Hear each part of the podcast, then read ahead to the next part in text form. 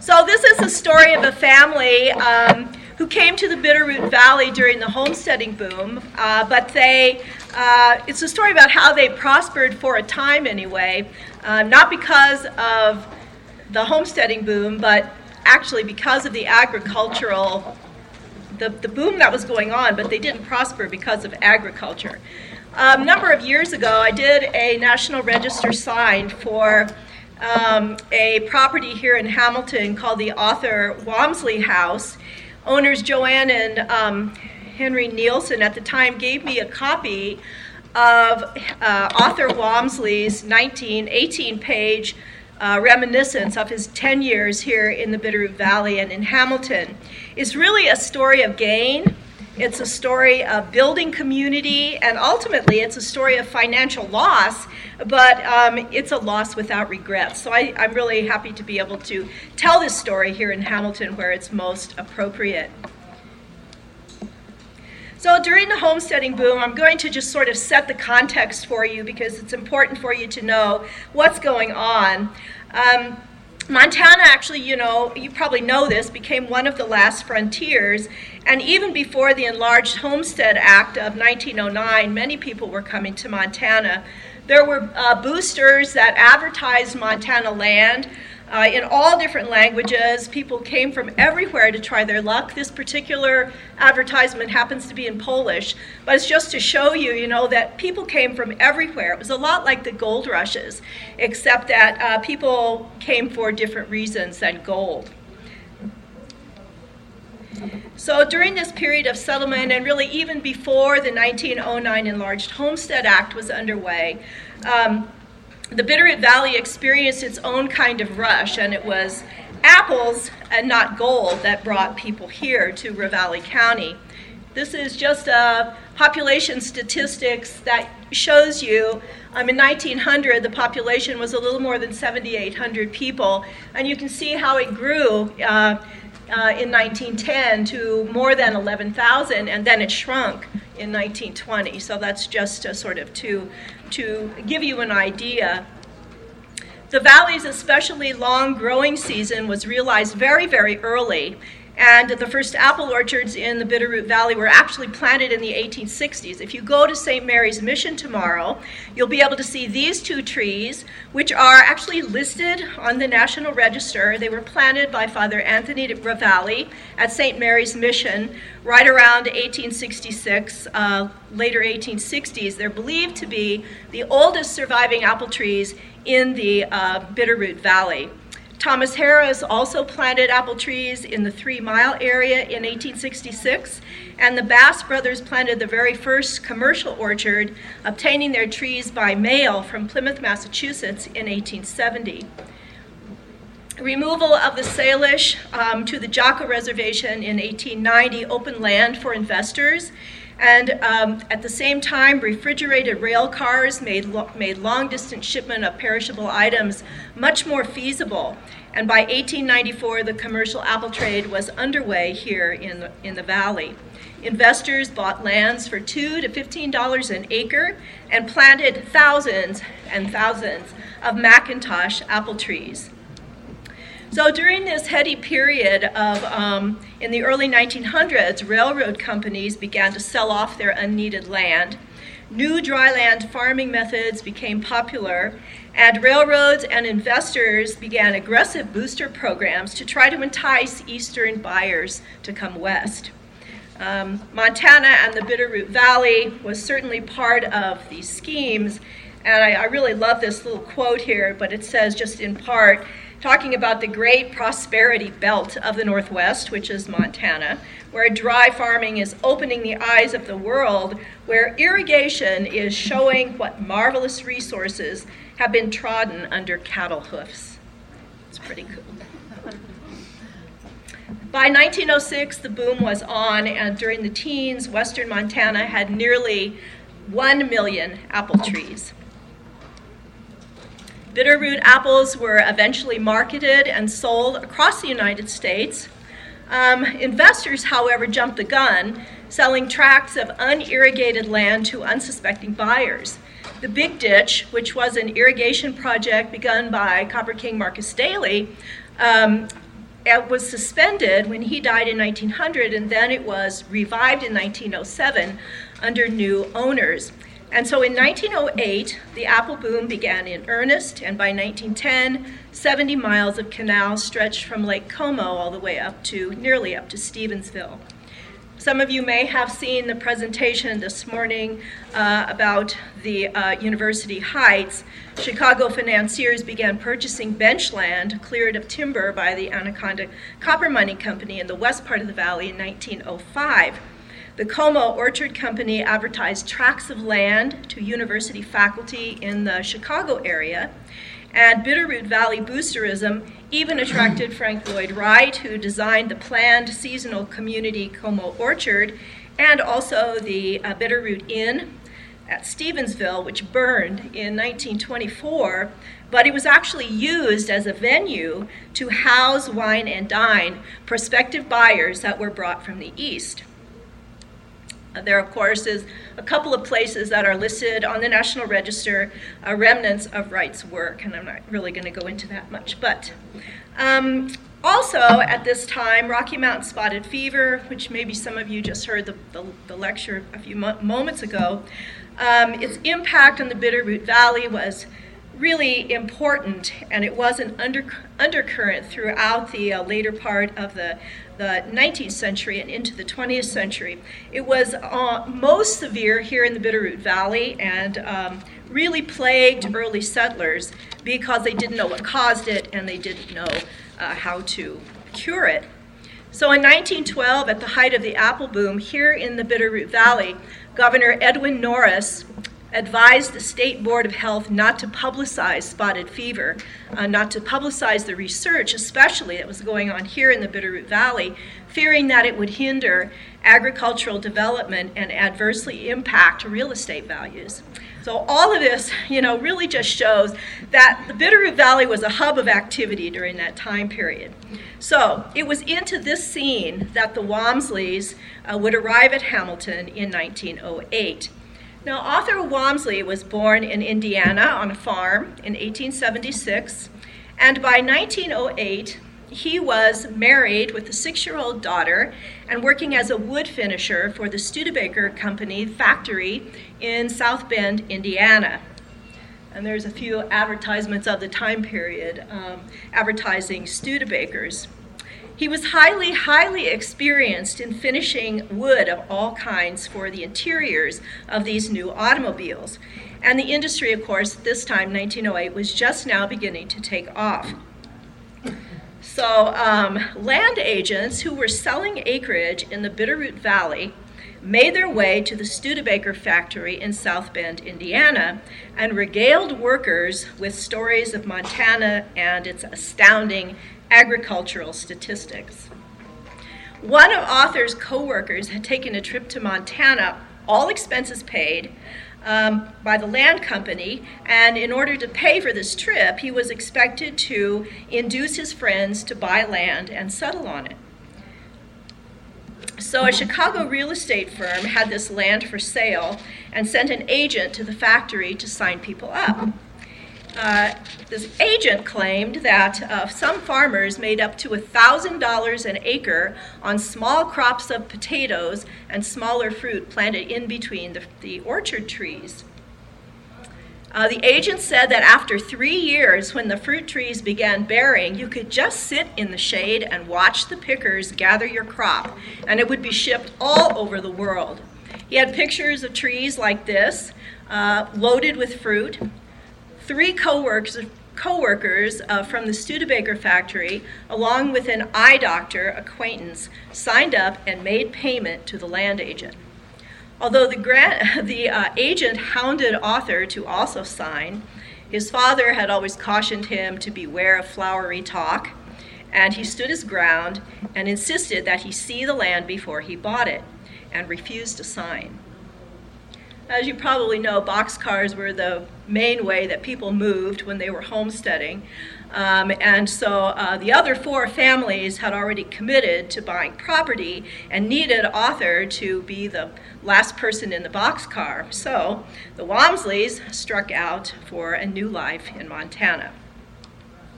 They didn't have a lot of money, Um, the Northern Pacific agent in South Bend made arrangements for their journey, and they traveled from South Bend to Milwaukee to Chicago and then to St. Paul. But the agent hadn't told them that they would be staying overnight in St. Paul, and so they had the added expense of a hotel room. And not only that, at St. Paul, the Northern Pacific agent told them that uh, the free ticket they thought they had gotten for their six year old daughter wasn't valid, and they had to pay for her passage. And so they arrived at the depot here in Butte extremely worried about their finan- financial situation and also very, very homesick. So Arthur tells this joke on himself. He says that when um, the train stopped at Butte, he walked around the depot feeling really depressed and lonely. I saw a fellow approaching that looked familiar, he writes. I walked toward him, holding out my hand, until it struck a mirror that covered the other side of the room. So, after four days of traveling, they arrived at Hamilton on the Northern Pacific Branch Line. The Walmsleys were among the very first people, among the first groups of several groups to arrive in 1908. Land agents were waiting to pounce. They tried to get Arthur to sign before they would take him out to see the land, but Arthur refused. And so finally, the, um, the land agent took them out to the, the high bench land that was for sale, and Arthur devised this very clever test. They got out there, and he told the agent that he had had fish for breakfast and he was very, very thirsty. And so the agent said, Well, you'll have to wait till you get back to uh, town to get a drink. And at that point, he knew that there was no water, not even water to drink on this property. The big ditch was coming, everyone knew, but it would be another two years before the area would actually be irrigated. And after that, the land agents never bothered him again. He later did much work for the ditch company, and he writes, I could hear them laughing and joking about how they were fooling those eastern suckers on that dry land. Those in the offices didn't know that I was one of those suckers. They talked freely of their scheme.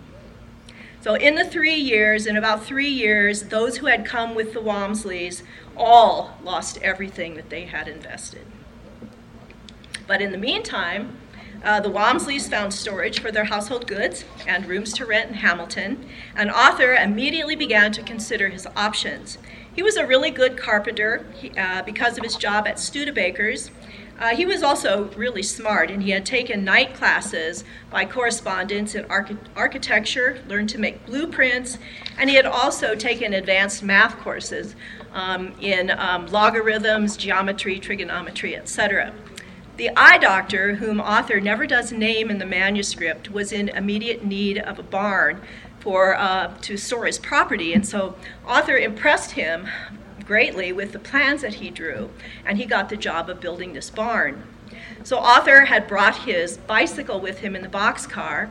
Every day he pushed himself and his heavy toolbox, toolbox and his lunch up the steep grade four miles to uh, build this barn.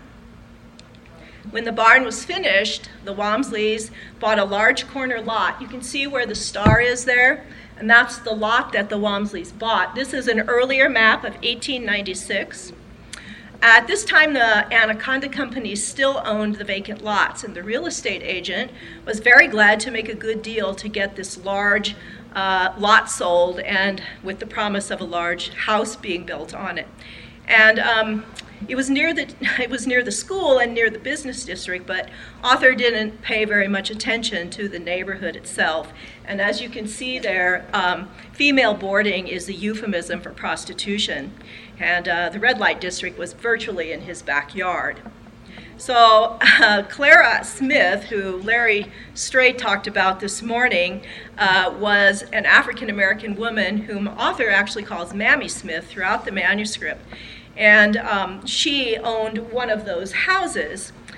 By 1909, the red light district had diminished quite a bit. Uh, perhaps it moved to another location, I don't know, but the only house left there was Mammy Smith's house. And um, the Smiths befriended the um, the Walmsleys in every way they knew how, and they were really good neighbors. And they felt really badly that the Walmsleys had been duped into buying that lot. You can see the footprint of their house that uh, um, is taking shape there. The family, the Walmsleys, wanted to take in boarders, so they wanted to build a really large house.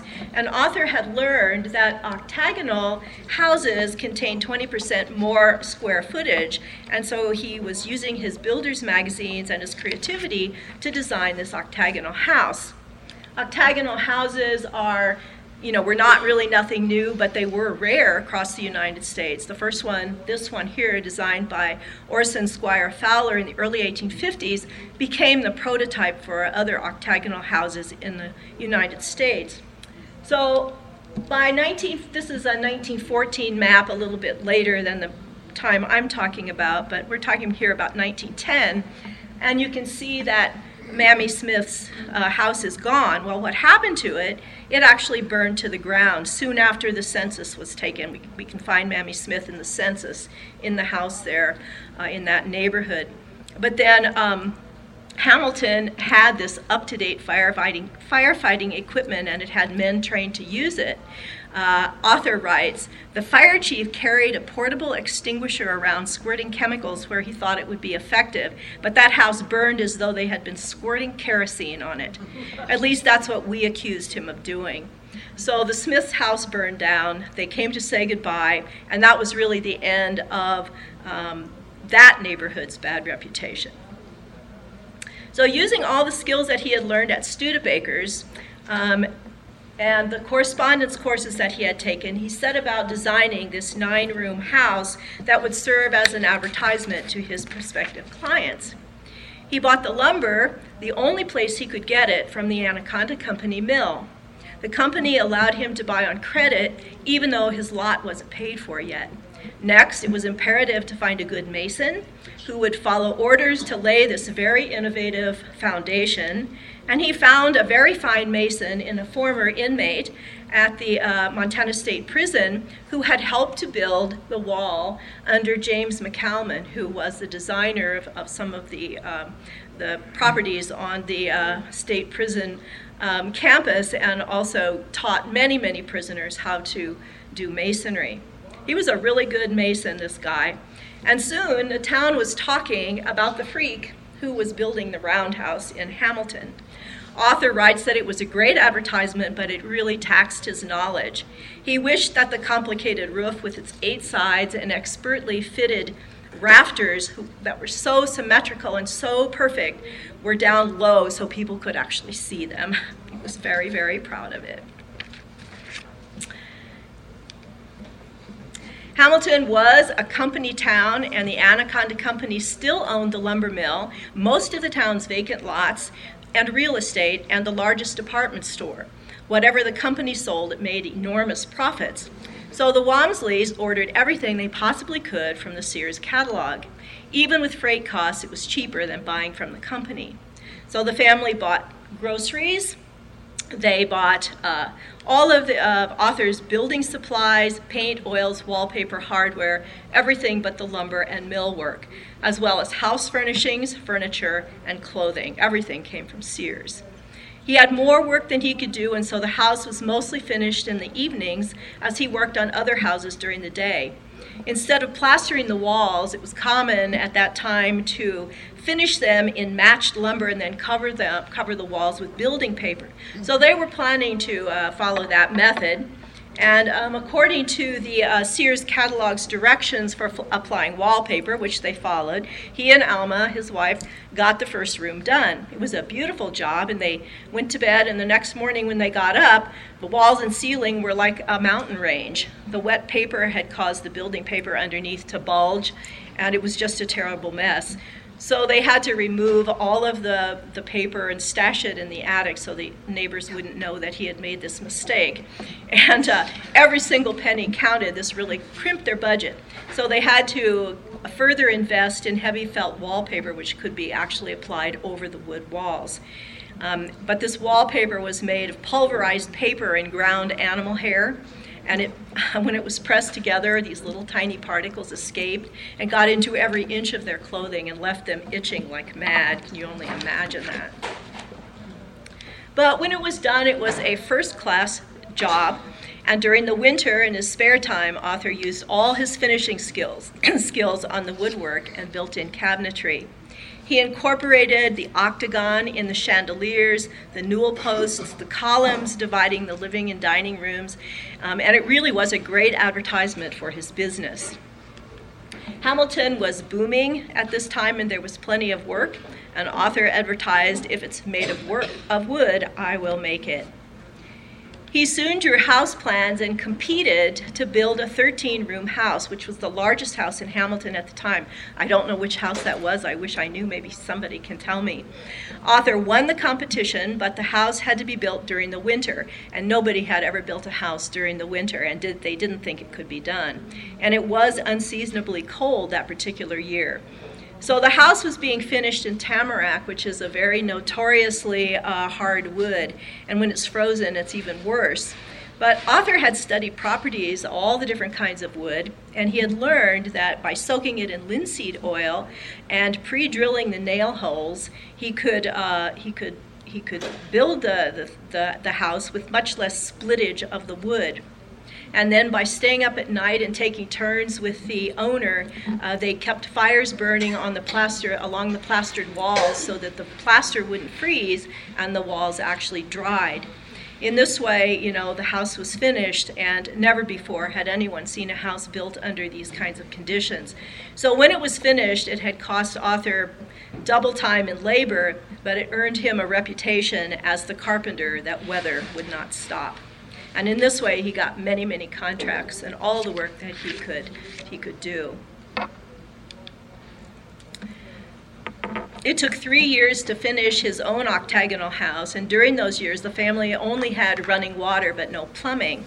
So, of course, he studied plumbing and by correspondence and uh, pers- persuaded his plumber friend to sell him the necessary supplies so that he could put in all of his own plumbing. He did all of the electrical wiring and added all the modern conveniences. He also installed Hamilton's first beamed ceilings in, in the dining room and living rooms, which was an idea that came from building magazines. A few years into the teens, he was able to buy an older model Studebaker from a friend who still worked at the, fa- uh, the factory in South Bend, and it came by rail. Uh, friends took him out in the hills and gave him driving lessons, and at this point, he was able to retire his bicycle, and uh, it allowed him to take contracts all over the county, uh, from Darby uh, to the south to Stevensville, about 20 miles north. So Walmsley reportedly built scores and scores and scores of houses in the region, although I have not found documentation of his prolific work. If anybody knows of any, please tell me. He also built playground equipment for the public schools. He drew the plans for the town's first public drinking fountain. He created an ice skating rink. He made lawn seats for the city park and furniture for lodges and inns. He also dabbled in cement and made bird baths, one for the city park and one for the grounds of the new Carnegie Library. He also did much work on the Daly Mansion.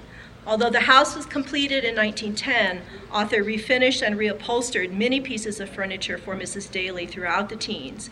He helped build the huge trophy room addition in 1914 and built garden seats, pergolas, arbors, and lawn swings for the mansion grounds. And I think this cabinetry looks very much like his work. I don't know if anybody knows who did the cabinetry in the house, but I'm wondering if it wasn't Arthur Walmsley. So as World War I began to uh, encroach on people's lives, President Hoover suggested, as part of the war effort at home, that each, am- each family should raise a sheep on their front lawn, um, doing their part to raise wool for, uh, for clothing that was needed by the army. So the Walmsleys procured a sheep or a lamb actually, and it became daughter Geraldine's pet. They also uh, cultivated victory gardens, as did many people, and, and really were very, uh, very patriotic in their, um, in their support of the war effort. But after the big ditch was finished, the office force left, timber was depleted, the mill was no longer needed, and employees left for work elsewhere. Walmsley notes this left the town almost like a ghost town. It was but a shadow of the city we found upon arriving here. Property depreciated, resident property was not in demand, and then we then here there we were with our elaborate house about the best in town, yet of no value. So Arthur entered the service. Because he was the sole support and um, married with a wife, uh, his wife had to sign off, and she did that. Uh, he closed his business. They had a, a public sale and sold ho- all their household furniture, all the shop equipment. Uh, Geraldine and Alma, his daughter and wife, were um, going to Indiana to wait out the war, and Arthur was headed to San Diego, California to boot camp. So the Walmsleys were about to board the train for their separate destinations, having sold all their earthly possessions when armistice was declared. The family changed their plans. They, uh, they left Montana for Los Angeles, where they started over. Arthur was again very successful, but this time as an estate collector and not as a builder. He noted that the Bitterroot Valley held good memories. We worked hard there for 10 years, he wrote, of the best part of our lives. We made lots of money. We came away with much less than we took. Experience is a good teacher. We had invested in a western boomtown, but we have never regretted very much our going there and losing our all. If we could just piece together the many accomplishments of this man during these 10 years, I think his legacy in Hamilton would be pretty astounding. Um, as it is the only reminder of the Walmsleys during that heady time in the Bitterroot Valley is the beautiful octagonal house now listed on the National Register of Historic Places. Thank you.